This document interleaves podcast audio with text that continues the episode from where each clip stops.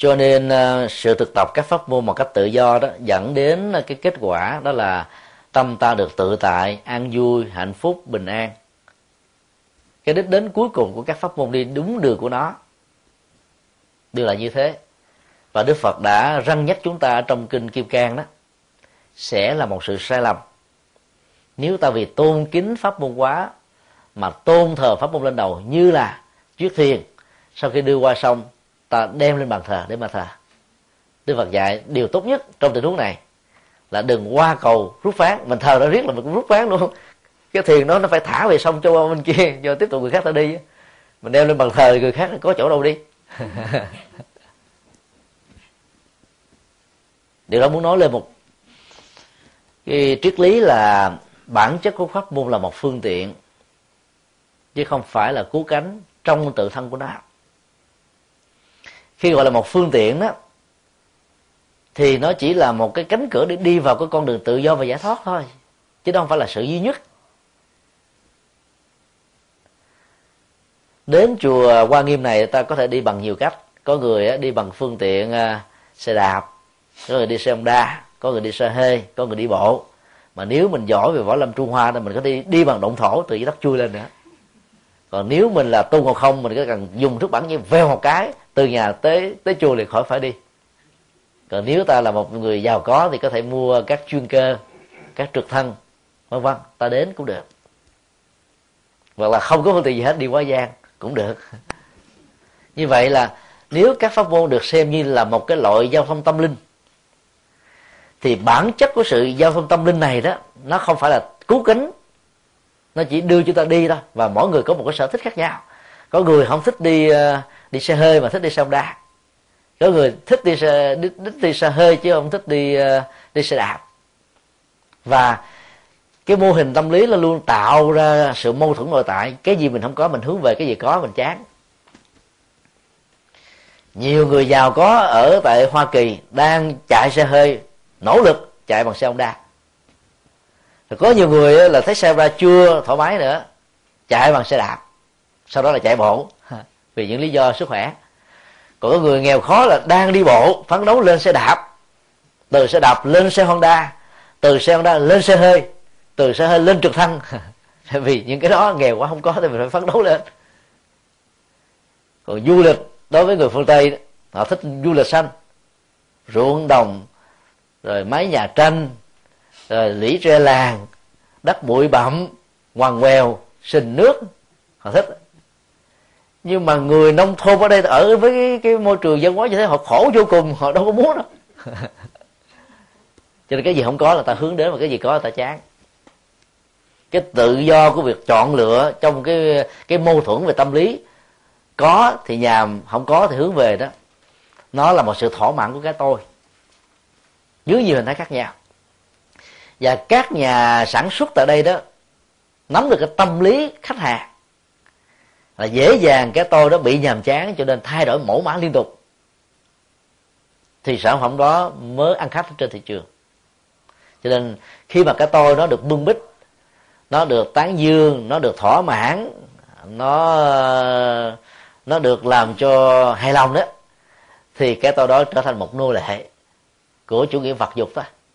Và mình và cái biểu hiện của cái tôi đó như là một con lật đặt đó. Và các cái yêu cầu tiêu thụ đó khi trở thành một thói quen, có điều kiện rồi, nó làm cho chúng ta bị trói buộc vô cùng. Cho nên nó mất hết sự tự tại. Và dần dần nó cũng mất luôn sự tự nhiên nữa. Do đó sự thực tập à, trong các pháp môn, làm sao đó đừng thấy rằng là pháp môn mình là số một. Thì lúc đó ta trở thành là dung thông vô ngại ở trong um, truyền thống Phật học Bali có hai khái niệm về à, giải thoát như là đỉnh cao nhất của tự do là tâm giải thoát và tuệ giải thoát. Trong tiếng Bali á, tâm giải thoát gọi là Cheto Vimukti và tuệ giải thoát được gọi là Banya Vimukti. Nghĩa nôm na của nó là giải thoát tâm khỏi một sự chấp trước của phiền não và hoàn cảnh. Còn tuệ giải thoát là con đường giải thoát thực hiện qua sự phát triển trí tuệ như là kết quả tất yếu của sự hành trì. Như vậy là hành giả có hai cái cách để đi tạo ra một cái tiến trình của sự giải thoát. Và trong hai hướng đi này đó ta không thấy có hướng đi nào để để là tín ngưỡng cả. Tín, tín ngưỡng chỉ tạo cho ta phước báo thôi nếu đi đúng còn nếu đi sai nó trở thành một con đi đường làm vòng đi hoài đi mãi mà không đi tới đâu á. Vậy đó con được tự do về phương diện tâm linh đó, là làm sao để mà mình à, giải phóng tâm khỏi mọi sự chấp trước. Mà theo dân học Bali đó là đầu tiên ta phải thực tập là chỉ Samatho Vavito. Chỉ hiểu nôm na là cái tiến trình của sự dừng mà trong các cái môi trường giáo dục phạm phạm nhân đó đó là sự cách ly. Cách ly là cái phương tiện đầu tiên của sự dừng. Chúng tôi vào à, chia sẻ pháp thoại nhiều trung tâm khác nhau. Nhưng mà khó độ nhất đó, không phải là trại giam. Trại giam này dễ độ nhất. Trong các cái trung tâm chúng tôi đã đi qua. Còn khó nhất là cái trung tâm uh, ma túy chương trình gồm có ba phần là từ thiện, văn nghệ, thuyết giảng. Nhưng đến cái phần văn nghệ đó, cỡ tên tuổi như đàm vĩnh hưng mà ca các anh chị em tại đó vẫn còn chưa có bị kích động nữa. Bởi vì cái ảo giác của sự hưng phấn đó, bởi sự ca ma túy nó cao gấp mấy lần cái hấp dẫn của những lời ca tiếng hát. Cái này nó bị bị bị ờ, mất áp phê nè, nó bị thấp đô quá và khi giảng là các anh chị nó cứ ngơ ngơ ngất ngất họ không vô nổi. Khó lắm. Mà nhất là trong cái giai đoạn mà nỗ lực cắt cơn diễn ra làm cho tinh thần giả dưỡi bằng thần khó chịu. Nên là mình nói gì nói chứ cái, cái mức độ hấp thu nó không cao. Còn trong nỗi khổ niềm đau của trại giam đó thì người ta muốn thoát ra bên ngoài thôi vì đắng là làm cho ta phải có nhu cầu thoát. Và do đó dễ hướng dẫn họ dễ thực tập và có kết quả sớm. Do đó đó là cái việc mà thực tập chỉ đó trước nhất đó, nó là một sự um, thay đổi môi trường. Và mình phải xem đó, nó là một cái phương tiện thôi chứ không phải là cái cứu cánh. Có rất nhiều người không thể tự mình nỗ lực giải phóng cái thói quen bám víu trên tâm tạo ra một sự lợi thuộc về thân tạo ra sự lợi thuộc về tâm lý và biến mình trở thành một kẻ nô lệ cho các giác quan. Và do đó phải cách ly thay thế một môi trường khác thì à, các cái phản ứng có điều kiện tạo ra cái sự dướng chấp, bám ở trên tâm đó, nó được rơi rụng hay là nó không được trưởng thành.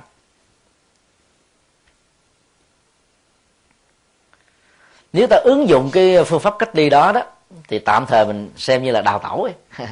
đào tẩu có nghệ thuật chứ không phải là đào tẩu như là trốt đang à, ở trong nhà với vợ và chồng bất hòa nhau về một quan điểm nào đó.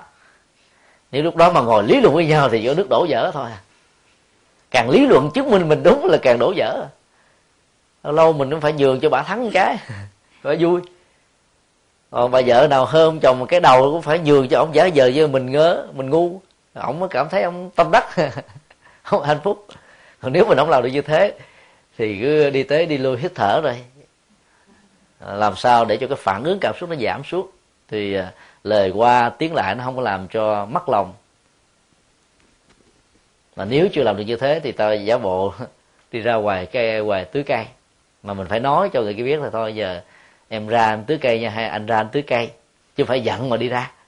Để cho người kia không có cảm giác khó chịu.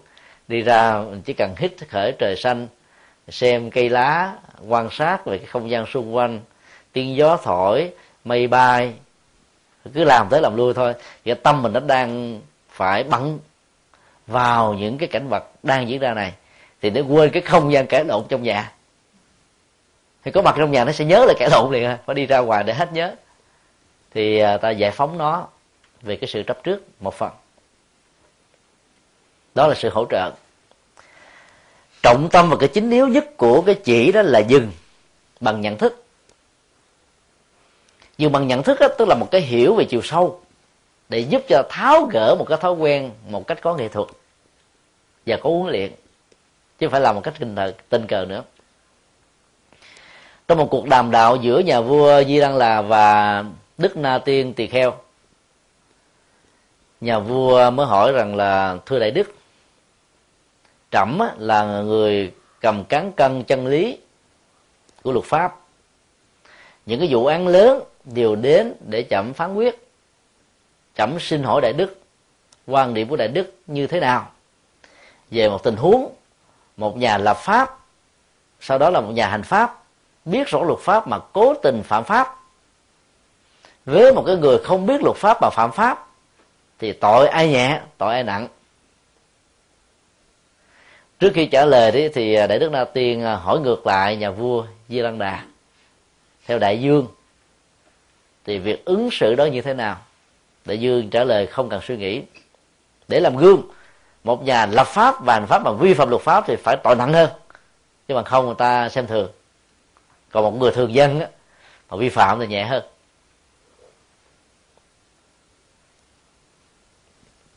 Đại đức na tiên nói là theo ngài đó một người biết luật mà phạm luật á, cái cơ hội bị tội nhẹ nó sẽ cao hơn là cái người không biết luật mà phạm luật. Nhà vua nghe ngạc nhiên quá thì đức trả lời rất đơn giản là bởi vì biết mà phạm á, thì trong lúc phạm mình bị rai rất lương tâm. Cái lương tâm nó nó dần xé, nó hành hạ mình ghê gớm lắm. Mình biết rằng mình làm cái điều này là điều không phải. Nhưng mà lỡ làm rồi cho nên cố gắng mà sửa. Hoặc là vì vì cái hoàn cảnh bức thúc quá, rồi vì một cái áp lực gì lớn quá cho nên mình lỡ mình làm thôi. Chứ mình không có cố ý mình làm. Hoặc là mình không có ưng để mình làm do đó cái cơ hội tháo gỡ dừng chỉ cái làm xấu đó nó sẽ cao hơn. Còn cái người không biết cái việc làm đó là sai đó thì họ lưỡi vào giống, như giống như con trâu hãy thấy màu đỏ là cứ lao theo thôi chứ không cần biết màu đỏ đó là cái gì. Và cái cơ hội bị lúng lúc sâu trong tội lỗi và hậu quả là khổ đau nó sẽ cao. Cho nên những người như thế là đáng tội. Và do vậy cái giáo dục tự do cho Phật giáo là làm sao đó nâng cao cái cái giá trị của của trí để giúp cho người đó dừng một cách có phương pháp. Nó sẽ nhanh hơn và nó không có có những phản ứng phụ.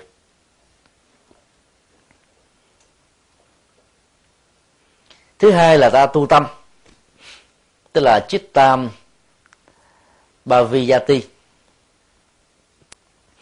tu tâm là cái phần à, chuyển hóa à, cảm xúc, nhận thức thái độ và thói quen. Bốn kẻ thù quan trọng của hạnh phúc đó, đó là ngã si ngã kiến ngã mạng ngã ái. Ngã si đó là sự nhận thức thiếu sáng suốt về cái tổ hợp tâm vật lý hình thành nên con người và mình đánh đồng. Nó là ta. Cho nên đó, cái ứng dụng ở trong xã hội đó là mình luôn luôn quan trọng quá chính mình đề cao chính mình. Và cái tự do cá nhân trong cái xã hội phương tây đó là nó đôi lúc tỷ lệ thuận hoặc là nó khích lại cái ngã si này lên. Ai đụng tới nó là nó kháng cự liền kháng cự bằng mọi giá. Ngã kiến đó là một cái ờ, chấp trước về bản thân mình theo hai cách là chết rồi là hết hay là con người đó là do chúa tạo. Cho nên mọi thứ trong cuộc đời hoặc là định mệnh hoặc là ngẫu nhiên thôi, chứ không phải là do tiến trình nhân quả. Còn ngã mạng là thái độ tâm lý bị trương sinh bởi cái tôi. Do cái hơi, cái cái tôi nó nạp vào nhiều quá, cho nên mức độ trương sinh ngày càng gia tăng. Ngã ái đó, trong cái nền văn hóa, tâm lý học phương tây đó là lòng tự trọng. Đó là thương chính mình mà lòng tự trọng đó là một cái tôi rất nguy hiểm. Người ta càng tự trọng mình nhiều chừng nào đó thì cái tôi đó dễ bị thương tổn chừng đó. Và không khéo đó cái người tự trọng sẽ dễ dàng bị rơi vào những cái chứng minh cảm xúc. Do đó đức phật dạy là đừng để cho cái tôi đó nó, nó bị biến dạng bằng bốn dạng bốn bốn cái ờ, góc độ vừa nêu vì nó không có lợi ta chỉ cần đề cao cái sự chuyển hóa tâm. Thì nhận thức mình rất là sáng suốt. Mình biết uh, đâu là đúng đâu là sai đâu là nên đâu là không. Cái phản ứng trực quan của chúng ta dẫn đến cái sự tỷ lệ thuộc về uh, tri thức đạo đức. Cho nên là ta không có hối hận về sau này. Và những điều góp ý chân thành của người khác nếu đúng là ta học liền cái tự trọng đó là mặt đối lập của cái tự ái. Tự ái tự trọng đó. tự trọng thì thường tâm lý học nâng cao ở mức độ uh, tốt tích cực. Gọi tự ái là cái tiêu cực. Nếu tự ái được định nghĩa là một tiến trình tự sát thì tự trọng á, là một nghệ thuật buông phòng cái tôi lên dễ bị thương tổn. Còn phật giáo thì dạy chúng ta vượt lên trên cái tự ái và tự trọng. Mà thấy rất rõ rằng là cái tôi vô ngã này là không nên để cho nó bị thương tổn bằng bất cứ một sự thách đố nào. Đó là một tiến trình để có được cái sự tự tại và tự do về phương diện tâm lý và nhận thức nói chung. Do đó, nếu mình giải phóng được ngã si, ngã kiến, ngã mạng, ngã ái khỏi tâm đó thì đó là ta đang tu tập tâm. Thì người như thế rất dễ gần gũi, rất dễ à, tiếp xúc, rất dễ mến dễ nghe, dễ góp ý, dễ tiếp thu và dễ rũ bỏ được nỗi khổ niềm đau. Thứ ba đó là chuyển dục rago bahiyati tức là chuyển hóa cái năng lượng tính dục và những cái lòng tham ích kỷ, dị dị kỷ. Năng lượng tính dục theo đức phật đó, nó là cái thói quen mà chúng ta thường gọi đó là bản năng. Và thói quen này nó là cái từ trường của sanh tử tạo ra các chủng loại và duy trì các chủng loại. Nếu không có năng lượng tính dục đó đó thì các chủng loại sẽ bị diệt chủng rồi cho nên về phương diện nhân thừa đó thì cái việc mà à, thể hiện tính dục đó, đức phật cho phép trong phạm vi một giờ một chồng được luật pháp bảo hộ thương yêu còn vượt ra ngoài cái phạm vi đó đó thì người đó đã đi quá cái um, cái mức cần phải có về sự thỏa mãn tính dục này thì người đó sẽ bị lệ thuộc và mất hết tự do. Những ngày Upasatha tức là Bố Tát đó, nửa tháng một lần Đức Phật thường khuyên đó cả vợ lẫn chồng Phật tử nên tiết dục ngoài việc ăn chay. Cái gì mà ta um, tiếp xúc với nó nhiều đó, nó dẫn đến cảm giác nhàm chán. Và đắm vào nó đó thì nó làm cho con người càng ngày đó càng không thỏa mãn, phải đi tìm một cái khác. Có một cái áp lực hơn. Do đó là mình có một cái ờ, ngày dừng. Có thể ở tuổi lớn hơn là có thể hai ngày, ba ngày. Và do vậy đó, cái tình yêu nó được chuyển qua một cái hướng năng động và tích cực hơn. Chứ không phải chỉ có tính dục. Mặc dầu trong bản chất của đời sống gia đình đó, ngoài cái tính dục nó còn có tình yêu, nó còn có tình thương, nó còn có nghĩa vụ, nó còn có nhiều mối quan hệ xã hội và gia đình khác nữa. Chứ không phải chỉ có tính dục thôi. Mặc dù nó được xem bởi rất nhiều người là quan trọng nhất. Thì thực tập như thế đó thì người tại gia sẽ không còn có nhu cầu đi tìm những cái mà nó không thuộc về mình. Do đó họ sống một cách à, chân nhân. Và người xuất gia đó, thì cái trọng tâm của tu tập là nằm ở chỗ này cái cái cái cái mô thức ờ, giới định và tuệ đó, như là cái con đường giải thoát á. Thì giới tại đây đó được hiểu đối với người xuất gia, đó là chuyển hóa năng lượng tính dục á. Ông thầy tu mà vượt thoát khỏi cái này thì trở thành là cái cái biểu tượng đạo đức cho người ta nương theo. Dầu cho thầy tu đó có giảng được hay không không quan trọng đó có nói được hay không cũng không quan trọng đó chỉ cần đi tế đi lui, đi xuôi, đi ngược thôi, hiền hòa, tu hành đàng hoàng cái đó thôi là đã thành công rồi cái đó là cấp độ 1 cấp độ 2 ngoài cái việc mà chuyển hóa thành công năng lượng tính dục để thành một con người đạo đức cư mẫu đó, thì một số nhà tu đấy có thêm cái năng lực thiền định. Mà cái kết quả của đó là không phải là chỉ đơn thuần là tu tập thiền, như là một pháp môn, cũng có thể là tu tập tịnh độ, cũng có thể là tu tập mật tông, cũng có thể tu tập tam luận tông và nhiều pháp môn khác. Và mức độ cao nhất của đó là tuệ ta mà người nào có tuệ đó, thì có định và có giới. Nó luôn luôn nó kéo theo vậy đó. Do đó đó là ba mức độ này thì sẽ giúp cho chúng ta chuyển hóa nó một cách rất là thành công dễ dàng. Còn cái phương diện cuối cùng của việc mà thực tập giải thoát đó là tuệ giải thoát tức là giải thoát bằng trí tuệ. À, chúng ta sẽ trình bày à, phương diện này ở một dịp khác. Thì thời gian nó cũng hơi nhiều nói cũng hơi dài quá. Bây giờ à, xin quý vị nêu ra những câu hỏi và xin đề nghị là các câu hỏi nó lên xoáy vào cái trọng tâm của sự thực tập tại việc trao đổi đó nó làm thoải mái cho người nói và người nghe. À, xin quý vị nêu câu hỏi. Kính thưa thầy có một số những vấn đề nó cũng không nằm trong à, uh, giáo pháp lắm nhưng mà cũng có tính cách nó hơi nóng bỏng có thể thầy cho phép để uh, chúng con hỏi. Mà con nghĩ rằng những câu hỏi này chắc có lẽ là quý đạo hữu đây chắc cũng cần cần muốn biết dạ, nếu thầy dạ, cho phép. Dạ dạ xin uh, nêu ra. Thưa thì ở đây có rất nhiều câu hỏi. Thì uh, xin thầy uh, cho biết lần lượt. Suốt tuần qua của tháng 8 2008 các hội đoàn và đảng phái trong cộng đồng Việt Nam dùng qua thịt đốn, Maryland và Virginia và Liên hội cựu chiến sĩ Việt Nam Cộng Hòa dùng qua thịnh đốn và phụ cận đã ra một thông cáo chống đối thầy là cộng sản. Thầy suy nghĩ gì về thông cáo trên cái đề tài hôm nay là tự do. Cho nên à, người ta gắn ghép hay có suy nghĩ, do hiểu lầm, do cố tình, do những cái cứ liệu gì đó đó là cái quyền tự do. Để trở thành một đảng viên cộng sản có lẽ là ai cũng biết, mất đến năm, mười năm đâu phải dễ đâu. Đầu tiên phải vô đoàn, viên đoàn thanh niên cộng sản ở cấp tỉnh thành phải hoạt động cách nào đó thì mới được đề xuất để làm ứng cử viên đảng viên. Rồi mới được chọn. Còn nhiều khi ở hải ngoại phong hàm đảng viên cho người ta dễ lắm. Cái quyền năng lớn phong một cái là người đó trở thành đảng viên. Do đó đó là cái việc mà thể hiện cái tính tự do của chúng ta, nếu thiếu phương pháp đó nó có thể tạo thành sự thương tổn tự do của người khác. Và cái nỗi đau lớn nhất theo chúng tôi đó đó là chúng ta đang bị rơi vào cái sự bất hòa rất lớn trong cộng đồng của người Việt Nam, trong và ngoài nước.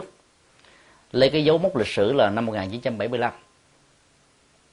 ta không nên phân tích về những cái nỗi đau đó, mà chỉ cần thấy là cái hậu quả của cái nỗi đau đó nó vẫn đang còn đè nặng lên cho con người chúng ta trong và ngoài.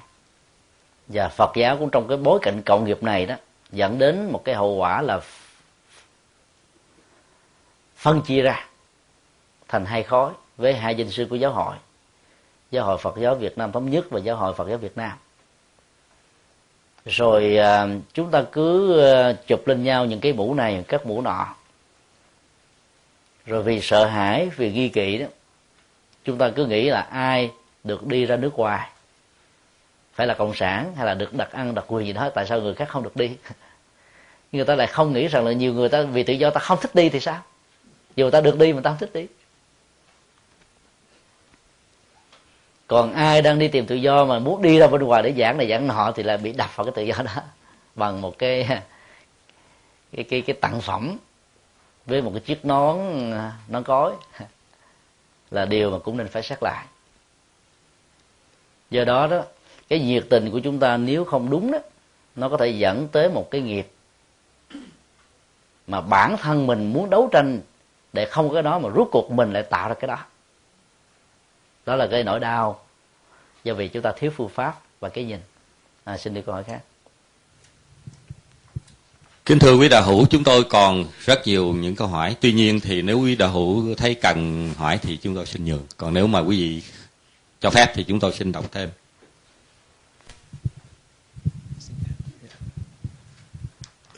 Dạ, Nam mô Bổn sư Thích Ca Mâu Ni Phật.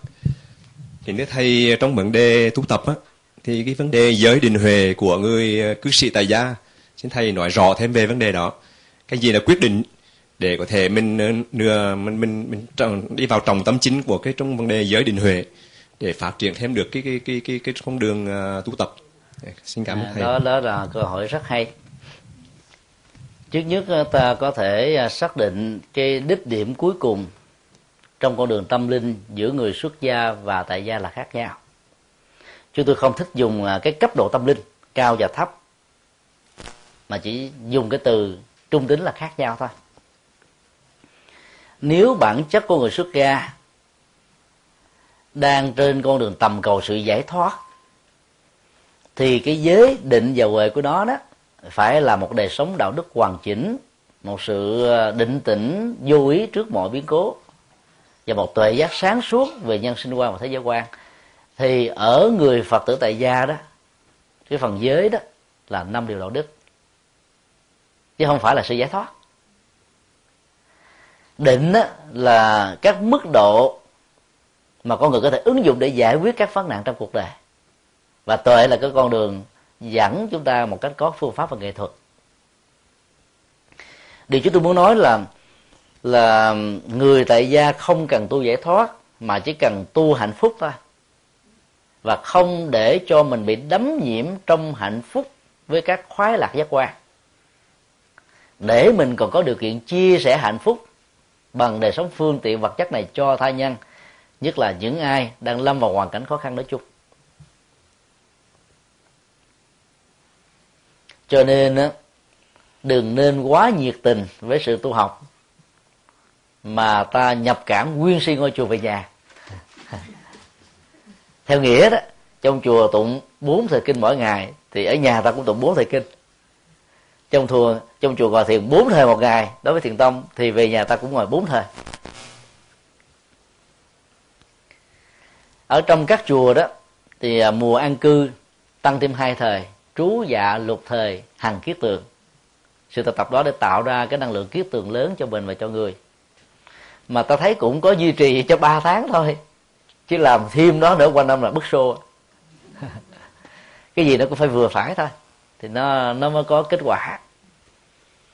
Còn người tại gia đó, cái mục đích chính của họ là hưởng phước báo, sống hạnh phúc, có lý tưởng, có nghệ thuật để chia sẻ những cái đó cho mình, cho người là đủ rồi. Còn ai nếu không thỏa mãn cái này đó thì ta có thể nâng cái yêu cầu của mình ở cái mức độ là người xuất gia nghĩa là mình phát tâm đi tu. Nhiều gia đình đang phải đối diện với cái sự khủng hoảng đời sống gia đình bởi vì hoặc vợ hoặc chồng đó, tu như là các ông thầy tu hoặc là các sư cô. Nhất là phật tử ờ, nữ đó, là bốn giờ khuya bắt trước các nhà sư trong chùa dậy gõ mỏ tóc tóc tóc tóc. Ông chồng cũng đi về cũng làm.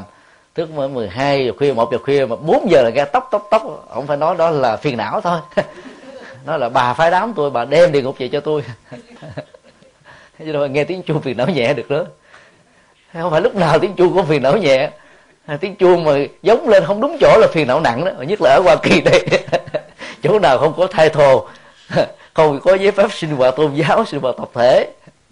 Mình mình giống chua gõ mỏ là ta kiện. Mà hơn nữa tụng kinh ở nhà càng gì phải gõ mỏ. Ở chùa phải gõ mỏ vì nhiều người cùng tụng, để giữ tiếng truyền trường canh. Để cái người tụng nhanh, tụng chậm, tụng cao, tụng thấp nó đều nhau hết. Còn ở nhà có một mình, có ai đâu cao thấp mà tụng gõ mỏ nữa. thậm chí không cần phải đọc lên lời, chỉ cần, gọi là, đọc vào trong từng câu kinh và chúng tôi đề nghị ở tại gia đó ta đừng đọc như là cỏ mỏ bởi vì gặp như đó không có chấm không có phết. Ta phải tập với phương pháp đọc kinh tại nhà có chấm phết và có dừng lại ở cái đoạn nào nó sâu quá. Ta ngừng lại vài phút vài chục giây để suy nghĩ. Và khi đọc tụng kinh như thế ta cầm theo tờ giấy nữa không sao hết trơn. Quý vị ghi là số trang. Sau đó thỉnh thoảng mở ra để uh, suy gẫm thêm. Thì tụng kinh như thế nó mới có cái tiến trình thẩm thấu chứ đừng nghĩ cái việc mà tụng kinh là để tạo phước báo.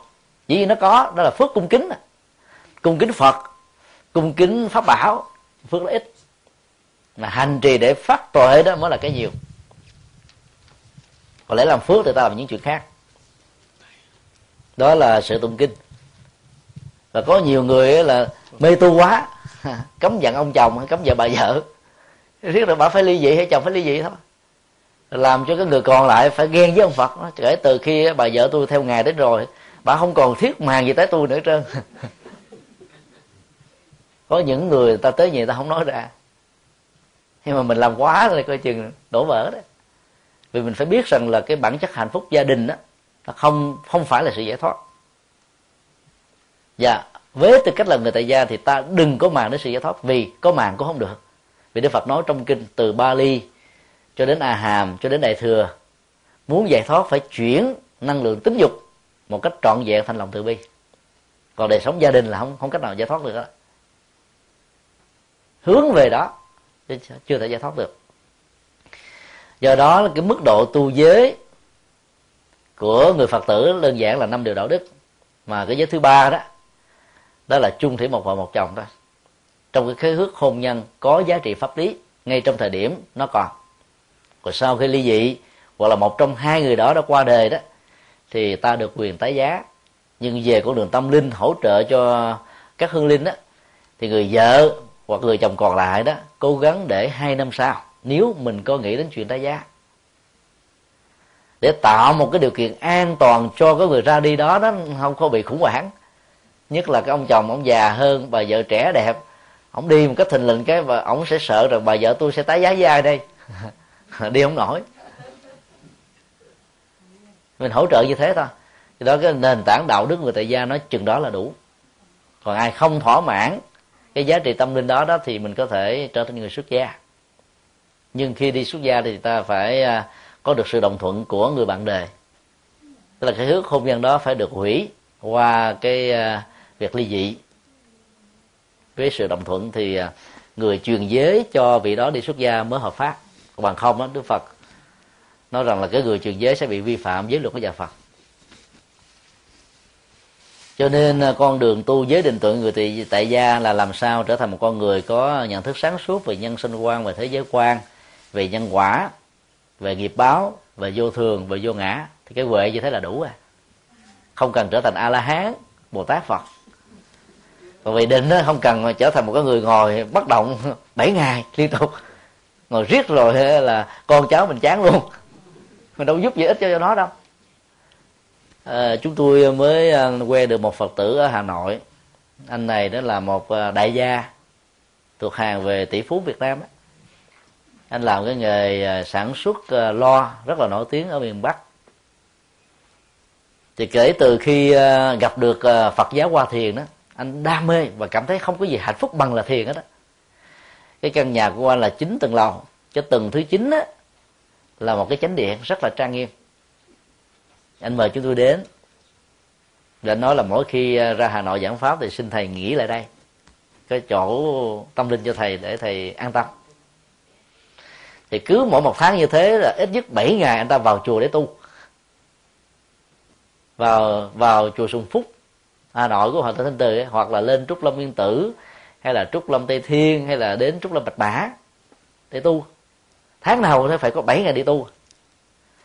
Rồi bây giờ anh còn muốn nhiều hơn nữa là ngoài tháng 7 ngày đến 3 tháng hè, anh cũng muốn đi vào đi tu. Mà muốn đi tu thì anh không chịu đi tu. Rồi đầu thì anh không chịu, anh chỉ muốn đi tu vậy thôi. Với tư cách là người tại gia. Thì hôm đó đó, anh nói là bây giờ xin thầy giới thiệu tôi. Tôi biết là thầy đi nước này nước nọ, thế nào cũng biết có những vị cao tăng chứng đạo đắc pháp gì đó. Thầy giới thiệu dùm tôi để tôi giải thoát ngay kiếp sống hiện tại này. Cái gì quyết lớn như thế. Tôi thấy bà vợ bà hơi méo miệng. Rồi vợ nói, ở trên nhà mình có chánh điện rồi. Anh muốn tu thì anh lên đó anh tu. Anh nhập thắt vợ nó em sẽ nấu cơm anh lo cho anh. Lâu lâu lên nhìn thấy anh còn nguyên đó là thấy an tâm. Còn vào chùa đi đâu ai biết. Do đó ta phải thấy là cái mức độ tu của người tại gia nó khác. Nó đừng đòi hỏi quá cao. Rồi lúc mình đòi hỏi quá cao mình làm khổ cho người còn lại. Người ta phải hy sinh cho mình. Còn nếu mình cảm thấy không thỏa mãn thì mình phát nguyện đi xuất gia. Nó hợp nhất thôi. Còn người tại gia thì tu vừa phải là đủ. À, xin đi câu hỏi khác.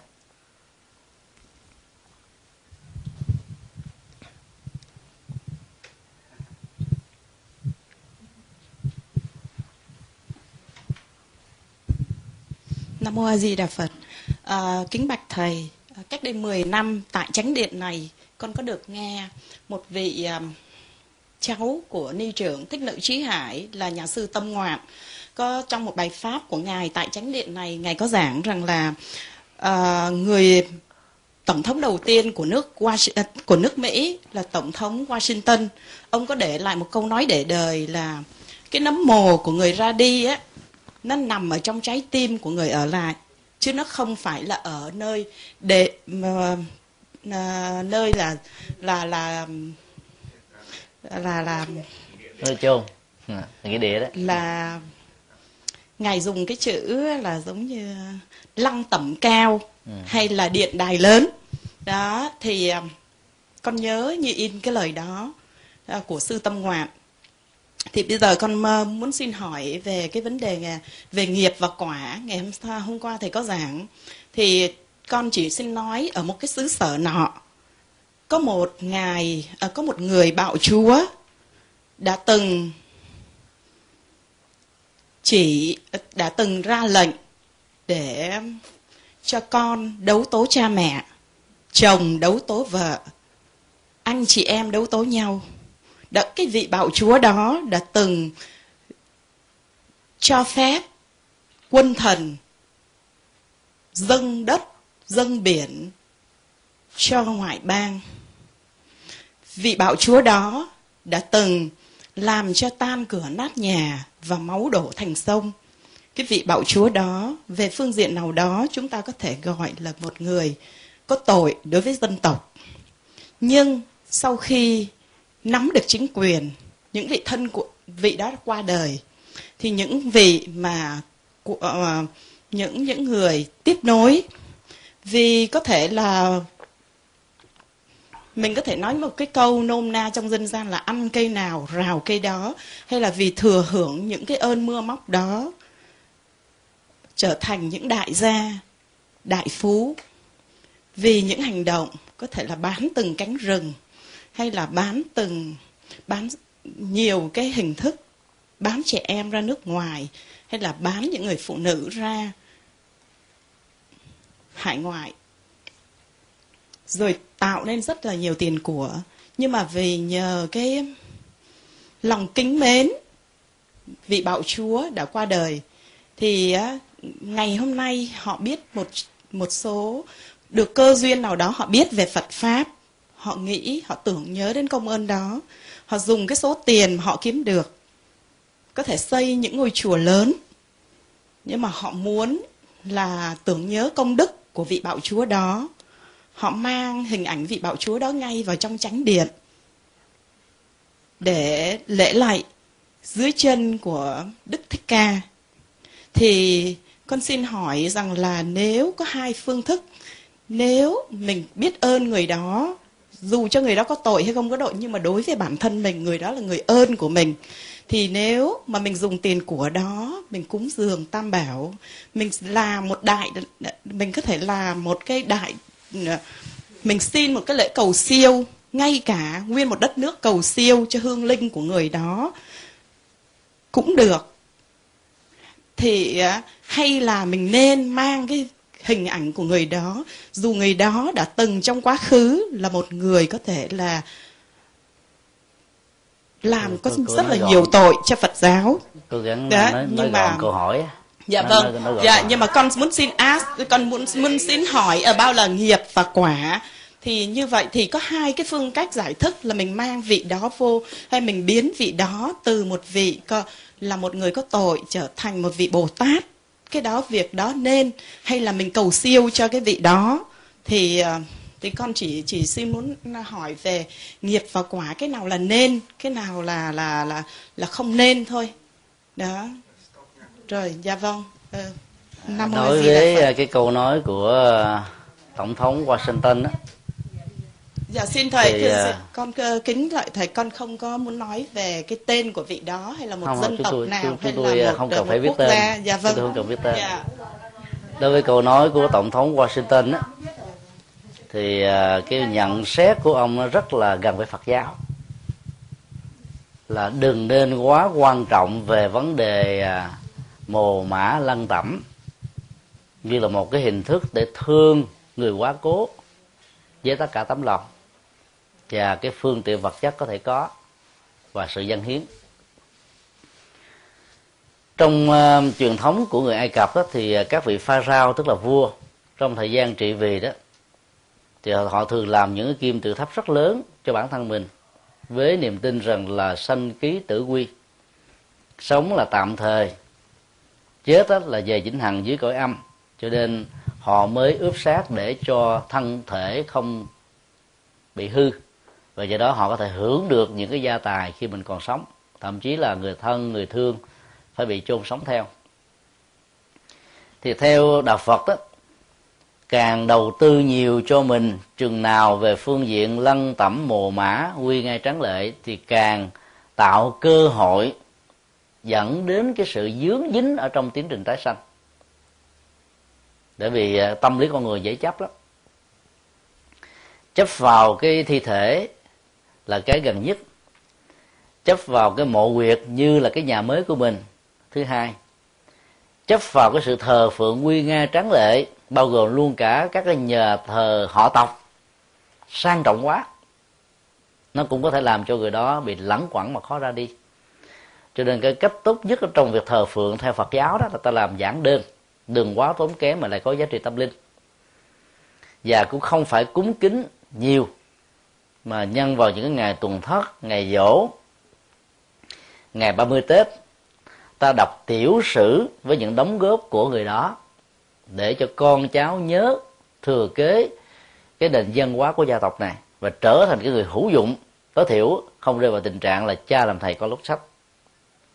Đó là cách báo hiếu về phương diện kế thừa cái nền tảng văn hóa của một gia tộc. Và sau đó đó là một cái thời khóa cầu siêu để giả sử vì một cái ức chế vì một cái hận thù vì một sự tiếc nuối của tình cảm tình yêu tình thương hay là tài sản mà người đó chưa ra đi được đó thì khóa lễ cầu siêu này sẽ là một cái ờ, năng lực đẩy và rũ bỏ cái sự chấp trước của người kia. Đó là cái cách mà tốt nhất. Cho nên đó, các hình thức tạo ra tượng của một người quá cố dù đó người tốt người xấu đều có thể làm cho người đó dễ bị trở ngại. Công nghệ nắng tượng ngày hôm nay đó, nó tinh vi đến chỗ, chỉ cần tốn từ 10 cho đến 20 ngàn đô sang Thái Lan. Quý vị chỉ cần quay một cái thước phim về bản thân của người mình muốn làm tượng, trong vòng 3 phút, toàn diện thân thể người đó, và cho phép cái nghệ nhân này tới để cắt tóc người đó thì trong vòng 3 tháng sau ta sẽ có một cái bản sao. 90 với cái tự của người quá cố và bây giờ tại Việt Nam đang có khuynh hướng này, làm nhiều lắm. Sự chấp trước của con người thường bám vào cái thân vì à, nó có mặt ở trong bào thai của người mẹ và ta đẳng thức hóa nó là chính mình. Mấy mươi năm có mặt trong cuộc đời, cái tình thân quyến à, đối với cái thân này nó lớn lắm. Đụng tới đó là đụng tới mình mà cho nên con người dễ dàng bám vào cái thi thể.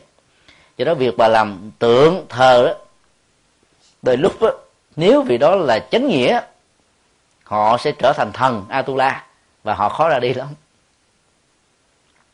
Nếu họ là thần phi nghĩa họ là người bi phi nghĩa thì họ sẽ bị ờ, chấp trước đó và tồn tại với cảnh giới ngạ quỷ cho nên là những người phật tử thì ta đừng nên quá bận tâm vào việc nắng tượng. Người quá cố như là một phương tiện thờ. Còn các bậc vĩ nhân làm á, thì thường á, người ta làm sau cái thời gian người đó chết lâu lắm. Ta mới làm cái tượng thường là nửa người. Nó khác với những ý nghĩa của tình thương mà đây đó là sự tôn kính.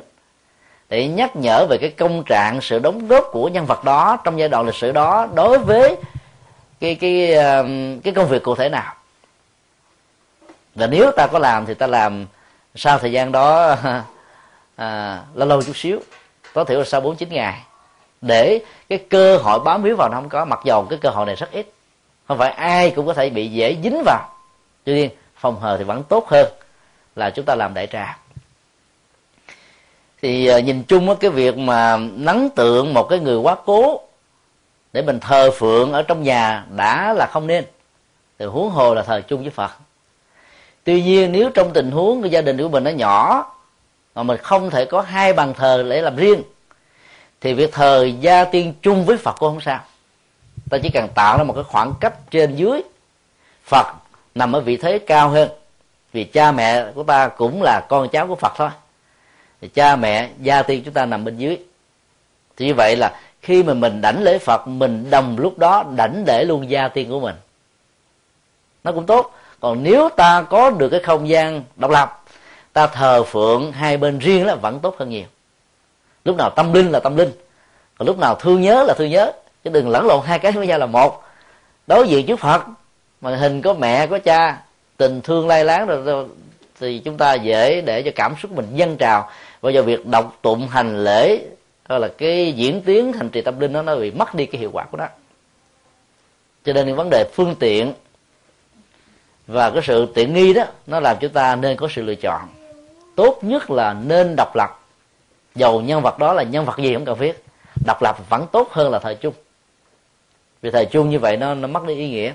Thưa thầy con xin được hỏi thầy câu một câu là con nghe kinh nhiều nhưng mà con không hiểu rõ câu phiền não tức là bồ đề thầy tử vi giảng cho con nghe. Phiền não tức là bồ đề là một cái nghệ thuật chuyển hóa, thông qua sự nhận thức biến nghịch cảnh trở thành dược chất của tâm linh. Chứ đừng cố tình khi nghe cái câu đó đó là đi tiêu, tạo phiền não rồi nói rằng nó là chính là bồ đề. Là nguy hiểm có lần à, chúng tôi đi à, du lịch tại à, singapore để tìm hiểu một số cái mô hình xây các tự viện tại đây đó thì à, đi chung với một cái phái đoàn trong đó nó có một cái à, một gia đình phật tử. Thì cái người mẹ đó hướng dẫn đứa con trai khoảng bảy tám tuổi là con nhớ nha, mỗi khi mà con giúp một người nào đó đó, con đừng để cho ta cảm ơn, mà con phải cảm ơn người ta. Đứa con đó áp dụng liền nó xin mẹ ơi, cho con tiền à, mua mấy cái vật liệu này. Cái mẹ nó đưa ra, cái nó nó nói, mẹ sao không cảm ơn con.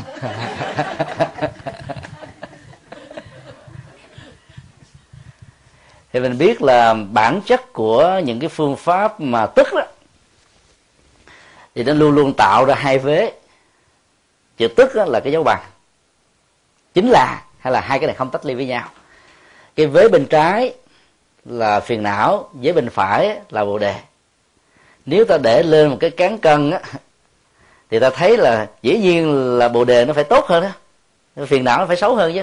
Nhưng mà trong tình huống ta đang sống với phiền não mà tối ngày mình bị phiền bởi nó thì ta làm cho phiền não nó tăng gấp đôi. Do đó trong lúc đó phải tìm cái cách để biến phiền não thành bột đề. Giống như là hoa sen đó, có mặt trong bùn và nhờ bùn cho nên hoa sen mới trở thành hoa sen. Và nó có giá trị hơn các loài hoa khác và nhất là được các tôn giáo ở tại ấn độ sử dụng như là biểu tượng tâm linh, không bị nhiễm. Nỗi đau, nghịch cảnh, phiền muộn, chướng duyên, gian truân, thử thách. Phần lớn đó chỉ làm cho chúng ta có cảm giác nhàm chán đó vì mình có một cái nó nó phiền muộn ghê gớm lắm. Nhưng với cái nhìn là hết sức là chuyển hóa của nhà phật đó thì ta không có hận, không có thù, không có quyền rủa. Và hãy tìm cái góc độ tích cực của đó để mà khai thác. Bởi vì con muốn khác hơn, trong những tình huống với điều kiện như thế ta không làm được. Thì tốt nhất là phải tìm để chuyển hóa chính mình. Thì lúc đó phải làm sao để biến phiền não này trở thành bồ đề. Chứ không có nghĩa hiểu nôm na phiền não bằng với bồ đề chuyện đó là không có. Nó kéo theo, mình phải hiểu như thế. Năm 1999 khi chúng tôi còn à, tại Ấn Độ tham dự cái buổi ờ, tưởng niệm ờ, 40 năm lưu vong của Đức Đại Lạt Ma. Thì ngài dùng cái từ là separating. Và ngài để là 40 năm đại chuyển pháp luân. Tức là à, Tây Tạng mất nước vào năm 1959 và đến năm 99 là 40 năm. Sử dụng một cái khái niệm mà đại chuyển pháp luân thì nó giống như cái câu phiền não tức bồ đề trong cái hoàn cảnh khổ đau của sự mất nước, nhưng với cái tuệ giác của một nhà tu tập tâm linh, chứng đắc, được xem như là phật sống. Đức đạt lai là ma và bạn thân nhất của ngài là ban thị lật ma, và người dưới ngài nữa đó là kamaba, tức là đại bảo pháp dương ba vị đều có trùng quan điểm với đức đạt lai lạt ma là không giấy khởi hận thù, không muốn cho dân tộc tây tạng phải chết như rơm rạ nếu có phải giấy khởi một cuộc đấu tranh về giai cấp hay là đấu tranh để giành lại cái chủ quyền vì nó không phải là giải pháp. Và ngài đã khai thác cái mặt tích cực là bởi vì sau cái năm 1959 đó đó mà đạo Phật của Tây Tạng có mặt khắp năm châu và bốn bể. Và bây giờ đó người ta biết đến đạo Phật đó, thông qua con đường của Tây Tạng là nhiều á. Cho nên uh, sử dụng cái ngôn ngữ nó thể hiện cả một cái thái độ và tầm nhìn và ứng xử trên một thái độ tầm nhìn đó thì ta có một con đường tâm linh. Để trong cái nghịch đó ta vẫn tìm được niềm vui, vẫn có thể làm được phật sự, vẫn phát triển, vẫn có được hạnh phúc, vẫn có được tự tại tự do. Và cái tác phẩm tự trị của ngài là tự do trong lưu đài mà. Nó là một cái nghệ thuật rất là hay. Biến cái lưu đài trở thành cái cõi tự do. Như vậy tự do nó chính là ở tâm, chứ không phải là chính ở môi trường hoàn cảnh điều này đã được đức phật nói ở trong kinh di giáo đó, là một người à, có được cái tâm hài lòng, và biết xử lý, làm chủ được cái tâm mình đó, thì giàu nằm ở trên mặt đất, theo kiểu nôm na là ăn chơi nằm đất đó, thì người đó vẫn được hạnh phúc. Hơn là những người ở nhà cao cửa rộng mà không làm chủ được tâm của mình. Nói như thế không có nghĩa là khích lệ cái nghèo. Mà dạy chúng ta là trong cái hoàn cảnh của cái nghèo, cái nghịch cảnh, cái chướng duyên hay là một cái giai đoạn lịch sử nào đó khổ đau cùng cực do một chính thể mang mang lại dầu là chính thể nào, không quan trọng. Thì ta cũng phải biết biến cái phiền não đó thành bồ đề thôi. Trước khi một sự hứa hẹn của chính thể khác thay thế vào. Do đó, cái triết lý của phật giáo đại thừa đó, gợi lên cho chúng ta một tầm nhìn mới. Tận dụng mọi cơ hội ở trong các nghịch cảnh để ta vẫn được bình an đó là một nghệ thuật là tự cứu lấy chính mình. Tự thắp đuốc lên mà đi. Tự xây dựng hòn đảo với chính mình.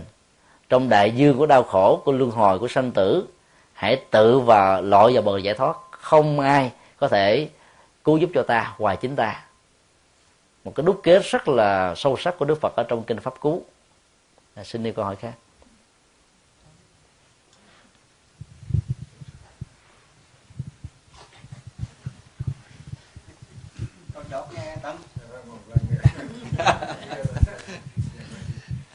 dạ à, con xin à, câu hỏi của con là thầy mới nói là cúng thất số 4, 49 ngày á thầy. Thì à, cái số 49 đó, nó có liên quan tới 49 ngày của Đức Phật ngồi dưới à, à thành chánh đảnh giác ở dưới cội cây Bồ đề không này? Hay là một sự trùng hợp ngẫu nhiên mà tại sao phải là 49 không phải là 50 51 hay hoặc dạ con con xin thầy quan hỷ giải thích cho con. Đây là câu hỏi hay liên hệ đến à, tính triết lý về con số. Các con số đó thường được đặt ra cái giá trị ước lượng và tính giá trị của nó. Tùy theo phong tục tập quán của một dân tộc hay là văn hóa tâm linh của một tôn giáo. Trong đạo Phật ấy, thì à, việc sử dụng con số 7 đó để hiểu cho một sự vận hành theo cái quy luật vật lý tự nhiên. Thể hiện sự trọn vẹn, đầy đủ, hay là cái tính điều kiện cần và đủ cho một vấn đề được thành tựu.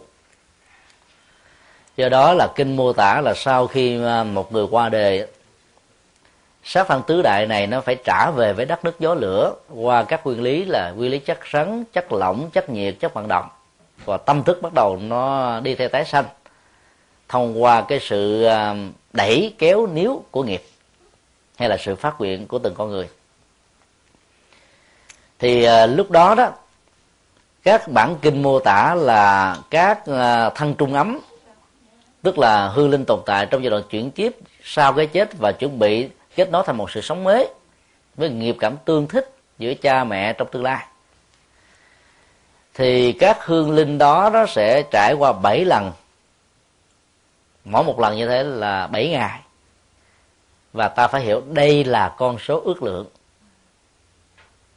Để tạo cái điều kiện về tính cần và đủ cho một mầm móng một một mầm sống mới được hình thành tựu ở trong bào thai của một người mẹ. Có rất nhiều người sau khi chết là tái sanh liền ngay lập tức. Mà trong kinh nêu ra đó đó là cực thiện hay cực ác. Và tình huống thứ ba là xả không có chấp. Dù có thiện không nhiều cái ác ờ, không có là thiện không có nhiều gì hết nhưng mà người đó không chấp. Tánh tình thoải mái không có ờ, dướng dính gì hết thì chết là đi liền à. Việc mà giữ dính kéo là nó do vì người đó chưa buông. Cho nên kéo dài cái động tác dính của tâm đối với thân thể hay là bất cứ cái gì trên cuộc đời sẽ làm cho người đó tồn tại dưới hình thức của, của ngạ quỷ là một điều bất hạnh và do đó ta đừng nghĩ cái tuần lễ thứ bảy là cái tuần lễ định nghiệp. Một số người trong dân gian cứ nói như vậy. Cho nên uh, cố gắng mà cái cúng dường gia tăng. Theo chúng tôi đó nếu ai có điều kiện và muốn phát tâm làm cúng dường gia tăng thì đừng nên cúng vào tuần thất thứ bảy. Quý vị có thể nghe rất ngạc nhiên về cái lời góp ý này. Chúng tôi đề nghị là quý vị cúng ngay lúc linh cũ được hoàng tức là trước khi đi quả thiêu hay là hay là chôn, nó tốt rất nhiều lần so với sau 49 ngày. Bởi vì trong giai đoạn đó, nếu hương linh chưa ra đi, sẽ có cơ hội chứng kiến các việc làm thiện ích của người còn sống là thân bằng quyến thuộc vì thương mình mà làm, cho nên họ xúc động và họ quan hỷ theo cái việc làm này, cho đó phước báo được gia tăng. Bởi vì nhân quả nó có một phần tỷ lệ thuận với tâm chúng ta không thể là làm thế được. Hôm qua đó, có người à, sau khi nghe buổi à, giảng về à, nhân quả, có hỏi rằng là một người đang bị bệnh ở trên giường. Con cháu người thân đó, ở một nơi xa cầu nguyện, tụng kinh cho người kia thì người kia có được lệ lạc hay không? Chúng tôi trả lời là được lệ lạc nhưng rất ít. Vì đó muốn có lệ lạc đó, thì ta phải thỉnh mời các nhà tâm linh tế tụng niệm cho người bệnh và người đó phải nghe. Với điều kiện người đó phải quan hỷ. Thì nhờ nghe trong quan hỷ, nỗi sợ hãi về cái chết, nỗi sợ hãi về cái bệnh, nỗi sợ hãi về ly tán đó, nó được giải phóng. Cho nên người đó được gia tăng tuổi tuổi thọ, sống thêm và bình an nếu chết một cách đột ngột. Còn ở từ xa đó thì à, cái tác dụng nó không nhiều. Bởi vì nhân quả là ai làm lấy hưởng nè. Người kia hưởng được một phần rất nhỏ. Và nếu người đó không hề biết đến thì họ cũng đâu có tiếp nhận được đâu. Đâu có biết đâu tiếp nhận do đó, đó làm ví dụ con cháu ở hải ngoại có điều kiện khai giả biết cha mẹ hay ông bà mình ở còn Việt Nam nghèo khó đang bị bệnh thì khi mà ta làm lễ tụng kinh á ta phải nói qua điện thoại cho người đó ý thức rằng ngay giờ phút này lúc mà mẹ hay là ba đang nằm trên giường bệnh thì con đang thỉnh mời mấy thầy tụng kinh. Ta xin mẹ hướng tâm về mặc dầu khoảng cách vật lý cách nửa trái đất nhưng sự hướng tâm về của mẹ vẫn được tam bảo chứng giám. Và người đó nghe cảm nhận được điều đó thì cái tần số tâm thức nó có thể tạo ra sự giao thoa. Mặc dù cái cơ hội như thế nó cũng hết rất là mỏng manh nhưng nó vẫn có.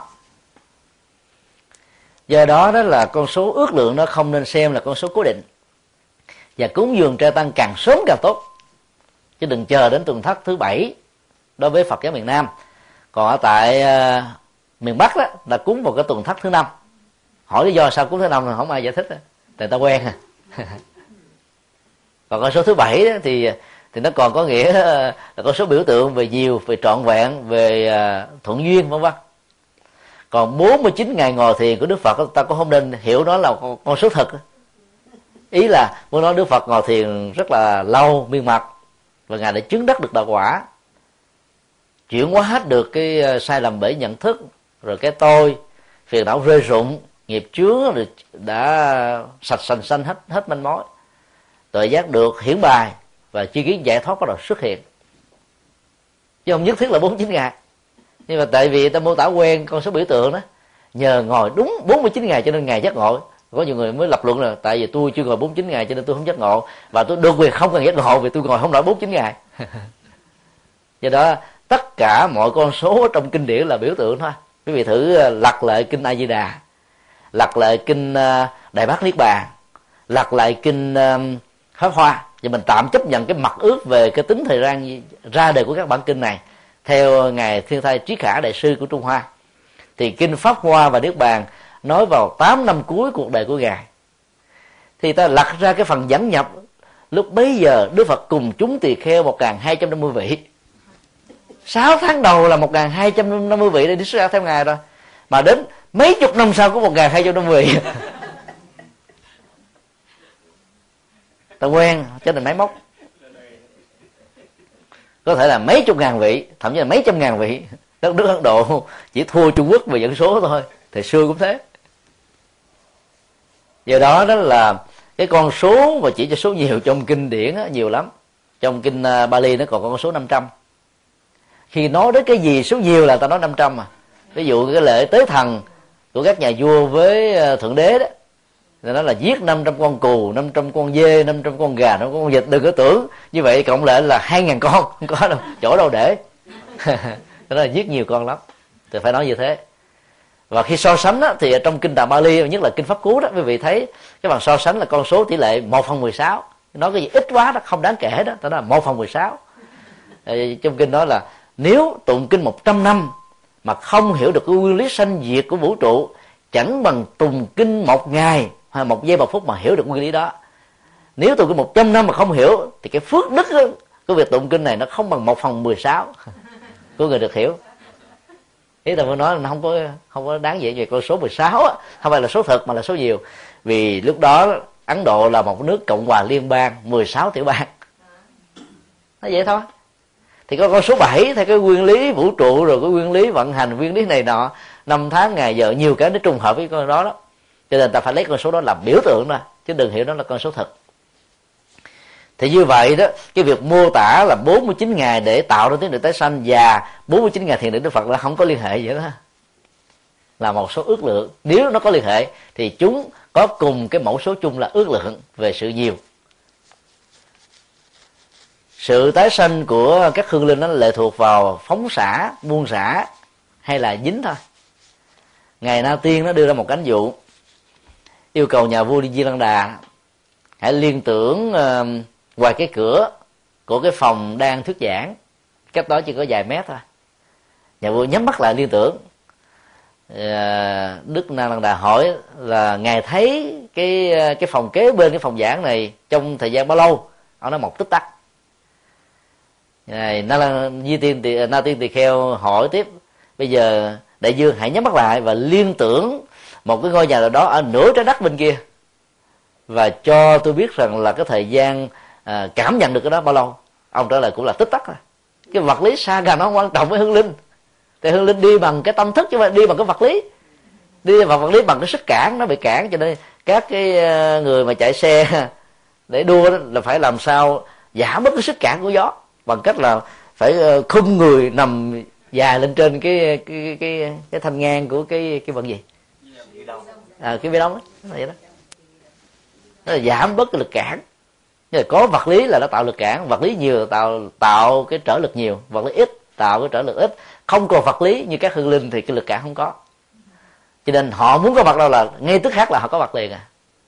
Do đó cái cảnh giới tồn tại của các hương linh á dầu là hương linh ờ, nào đi nữa không phải là địa ngục không dưới lòng đất đó. Mà là đang ở xung quanh chúng ta, đang ở ngay cái ngôi nhà, đang ở ngay cái lăng tẩm, đang ở ngay cái cái cái hài cốt thờ, đang ở nơi chỗ nào mà người đó chưa chưa xả bỏ được. Nó còn lẳng quẩn ra nhất là chỗ nào có nhiều cái kinh nghiệm hạnh phúc nhiều, thì hương linh sẽ báo vào chỗ đó. Chỗ nào có nhiều cái kỷ niệm hạnh phúc nhiều, nó sẽ báo vào chỗ đó. Do đó đó, đức phật dạy là phải à, phải thiêu thiêu xong rồi rải xuống sông biển, không còn để cái vết tích gì. Hương linh không có chỗ đâu để bám. Hồi sáng này à, sau à, khi ăn cơm trưa tại nhà cư sĩ nguyên tú đó, thì có một phật tử trẻ hỏi. Nguyên tu. Tại vì cái giới kết quả, tu một cách ngon lành thì trở thành tuấn tú. Thì à, có một phật tử trẻ hỏi như thế này, thầy ơi, tôi mới phát nguyện hiến sát khoa học. Từ đó tâm ờ, kiến khai mới đưa ra cái thẻ này đi tôi có organ donor nè. Chúng tôi nghe nói mà chưa thấy mà lần đầu tiên mới thấy. Thì tôi có giải thích rằng là à, cái câu hỏi đặt ra là bây giờ ờ, tôi hiến xác mà lỡ tôi chết á, không biết là kiếp sau cái cái các bộ phận mà bị mổ để mà tặng biếu đó nó có không? nhiều nhiều người ta bị nghe cái lời đồn đãi đó. Ta nói là hương linh đó ờ, một người còn sống nào bị què khi chết đó không? Thì kiếp sau đào thai ra bị què. Nên ta phải cố gắng làm sao giữ nguyên cái thi thể rồi đó bằng cách ốp sát để cái thân thể người kia tái sinh ra là nó được đầy đặn. Nó hiểu vật lý máy móc quá. Nó đầy đặn hay là nó bị què hoặc là do nghiệp thôi. Thì câu trả lời chúng tôi gồm có ba yếu tố. Thứ nhất cái phước của cái người hiến sát khoa học sẽ giúp cho người đó giảm thiểu cái cơ hội chấp trước vào cái thi thể này. Cho nên họ tái sanh nhanh hơn người bình thường. Ta đánh đồng cái thân này là mình. Cho nên đó là khi mà mình chết đó, mình bám vào đó. Nếu mà nó được lăn tẩm rồi làm tượng thờ trang nghiêm và hấp dẫn nữa ca ngợi vinh quang thì cái người đó khó ra đi nữa. Còn bây giờ đó mình đã hiến xác tới mình xem nó không có gì để quá bằng tâm. Do đó ta rũ bỏ nó dễ hơn cái người không hiến xác. Đó là lợi ích tâm linh. Về phương diện lợi ích xã hội đó, thì ta giúp cho một mạng sống hay là nhiều mạng sống có thể nhờ cái sự hợp về cái cấu trúc DNA hay là những cái phương diện khác có thể trở thành một người đóng góp cho xã hội và cộng đồng. Nếu qua tim còn tốt, phổi còn tốt thận còn tốt, gan còn tốt. Thì bốn cái này nó ráp vào bốn người khác thì mình có được bốn mạng sống. Như vậy cái thi thể, vật lý này nói theo cái kinh ờ, pháp cú đó, chẳng bao lâu thân này sẽ nằm dài trên đất, bị vứt bỏ vô thức như khúc cây vô dụng. Nó không còn là vô dụng nữa mà là hữu dụng cho xã hội và cộng đồng. Cho nên về phương diện xã hội, nó là một phước báo và một giá trị tình người. Điều thứ ba là cái um, trước khi đó nó uh, được đưa vào trong uh, các cái cơ thể khác đó nó còn có cái giá trị thí nghiệm. Người ta mổ ra dành cho các bác uh, bác sĩ chuẩn bị ra trường đó thí nghiệm mổ sẽ thế này thế kia. Cho nên làm cho cái công nghệ y học đạo đức hay uh, sinh học đạo đức đó, nó giảm đi sự sát nghiệp. Nếu không có những cái thi thể này người ta phải giết những cái con chuột những con gì nó có cái cấu trúc DNA di truyền gần gần giống như con người để thí nghiệm đó. Bây giờ có nhiều cái hiến sức khoa học thì người ta giảm mất cái đó. Do đó mỗi khi mình đã đăng ký ở trong cái license là một cái người organ donor thì đừng bao giờ tiếc nuối. Có nhiều người tiếc nuối á. Thì cũng rồi mà tiếc tiếc rồi thì rút lại liền chứ đừng để đến lúc, lúc chết mà nó rút lại lại rút không được. nó nó chạy theo những cái organ đó là lẳng quẩn luôn. Tuy nhiên ta phải có bản lĩnh. Vì mình hiểu cái vô ngã thì việc thực tập để mà hiến xác đó nó dễ dàng hơn là những người không hiểu. Còn những người theo truyền thống của tây tạng họ còn làm rùng rợn hơn nữa kìa. Họ hiến xác cho chim thú chứ mà cho học. Là khi mà họ chết á đến cái ngày tống tán đó, thì cái người âm công làm công việc này đó dùng một con dao thật bé rót vào từng cái cái lớp thịt mỡ. Rồi chặt xương ra từng khúc xương thì cho các loài thú lớn ăn. Còn thịt mỡ cho chim chóc ăn kênh kênh ăn. Như vậy là cái thi thể này sẽ tạo điều kiện giảm bớt sát nghiệp cho các con vật ăn đó đến một vài ngày. Nó là tạo ra mạng sống. Thì cái kết quả là tái sanh trong đời sau thì mình có tuổi thọ có được uh, uh, sức khỏe. Và cái việc mà bám chấp vào cái thằng đó cũng không có. Vì dĩ nhiên người ta làm theo cái này mà ta không quen trong văn hóa đó ta thấy nó nó bất nhân quá bất nhẫn quá. Cha mình bây giờ mình rọc ra mẹ mình mà mình xé thịt ra ông mình bà mình mà mình bầm nhiễn ra mình thấy ớn quá. Nhưng mà trong nền văn hóa như thế thì ta thấy đó là chuyện bình thường. Và về phương diện ứng dụng vô ngã rất hay còn bây giờ ta có hiến sách khoa học, nó khỏe hơn nhiều, hữu dụng hơn nhiều. Chứ cho mấy con đó năng thêm nó sống rồi mốt nó không có nó cũng tiếp tục giết những con khác thôi. Cái quy luật ờ, mạnh hiếp yếu là quy luật của sinh học trong thế giới tự nhiên này. Còn hiến sách khoa học thì ta có được ba giá trị giá trị tâm linh, giá trị đạo đức và giá trị giảm bớt sát nghiệp. Cho nên, từ góc độ nào đi nữa, nó vẫn là cái hay. Vì vậy đó, ta bớt đi cái sự chấp trước. Và nhờ vậy đó trong tiến trình tái sanh đó mình trở thành là thông dong nhẹ nhàng thư thái và đây chính là tự do của tái sanh. Chắc uh, chúng ta ngừng lại tại đây.